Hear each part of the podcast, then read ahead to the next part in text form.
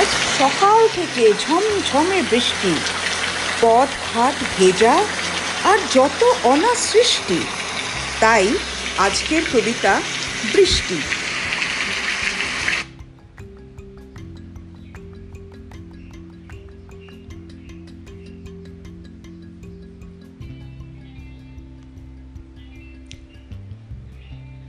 বৃষ্টি বৃষ্টি আসে ঝমঝমাঝম হৃদ মাঝারে ঐকতান, নরম গরম বিছানা আর চায়ের কাপ কয়েকখান।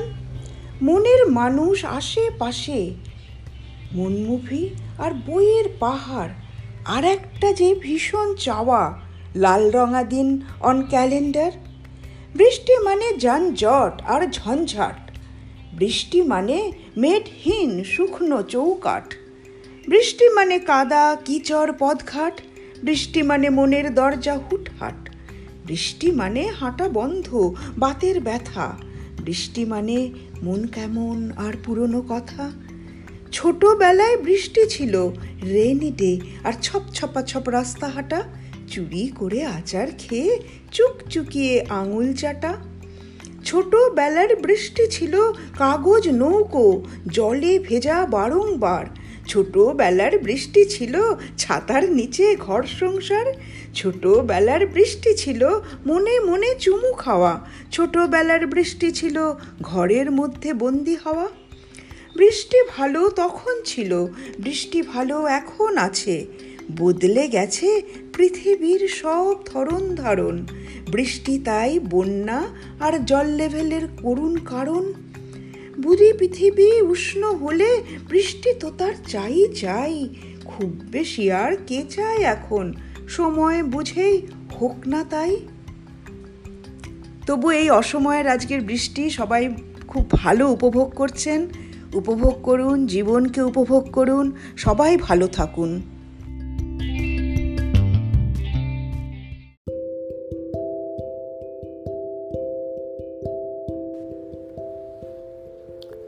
রবীন্দ্রনাথের নষ্টনীর পড়তে পড়তে অনেকবার চারুলতাকে নানাভাবে কল্পনা করেছি।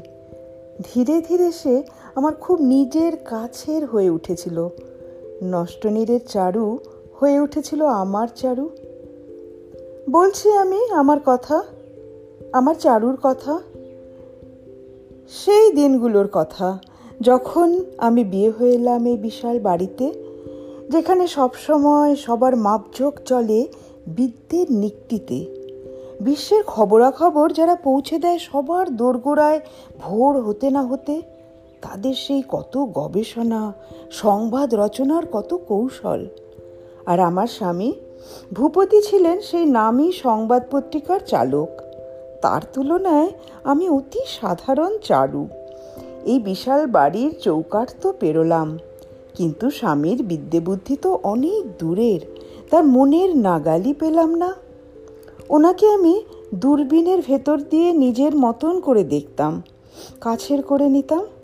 আর ওরা মানে আমার শ্বশুরবাড়ির গুরুজনেরা, আমার নামের সাথে কিছু অক্ষর জুড়ে আমাকে ওনার মানানসই করার চেষ্টা করলেন। চারু, আমি চারু হলাম চারু লতা আমার আরও অনেক নাম ছিল। যেমন সই, বউ ঠাকরুন, নতুন বউ, আর আরেকটা নামও ছিল, বৌঠান। অনেক রং আর সুর ছড়ত যখন অমল আমাকে ডাকতো এই নামে। হ্যাঁ অমল এসেছিল এক দুর্বার ঝড়ের মতো, এক দুরন্ত তুব্রির মতো আমার সাদা মাটা নিস্তরঙ্গ জীবনে।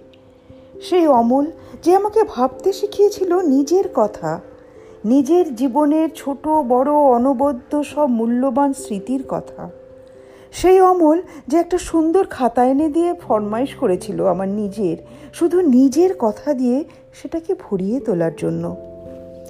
এ সেই অমল যে কাজে, অকাজে, সময়ে, অসময়ে, যখন তখন হানা দিত আমার ঘরে।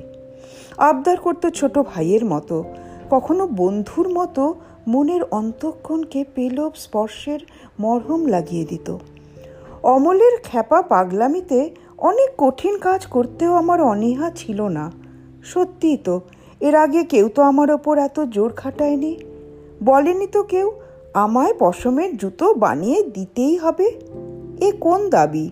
এত জোর, এত নির্ভরতা স্বামী স্ত্রী ছাড়া আর কোনো সম্পর্কে থাকতে পারে? আমাদের পুরনো গোড়া সমাজ তেরছা চোখে সম্পর্কটাকে জরিপ করতে লাগল। তবু অমলের জোড়াজুড়িতে আমি লিখতে শুরু করলাম। পত্রিকায় বেরোতে শুরু করল আমার লেখা। আমি লিখতাম আমার গায়ের কথা, সেই পুরনো নিম গাছটার কথা, রাতের বেলায় পেতনির ভয়ে বুক হিমে হয়ে হিম হয়ে যাওয়ার কথা। কারও জন্য কিছু করতে পেরে আনন্দে বুক ভরে ওঠার কথা, সুখের আবেশ মনের মানুষের সাথে ভাগ করে নেবার কথা। একটা বড় বাগান বানাবার কথা। তাতে একটা ছোট্ট ঝিল আর সেই ঝিলের ওপর একটা পুল বানাবার কথা। কিন্তু এত কথায়ও চাপা পড়ল না সমাজের কানাঘুষো আর ফিসফিসনি, যে আমার ভালো মানুষ স্বামীকেও বিচলিত করে তুলল। আর তারপর? তারপর আমার ঝড়ঝড়ে দিনগুলোকে ভেজা খবরের কাগজের মতো রংহীন প্রাণহীন করে অনেক দূরে হারিয়ে গেল অমল।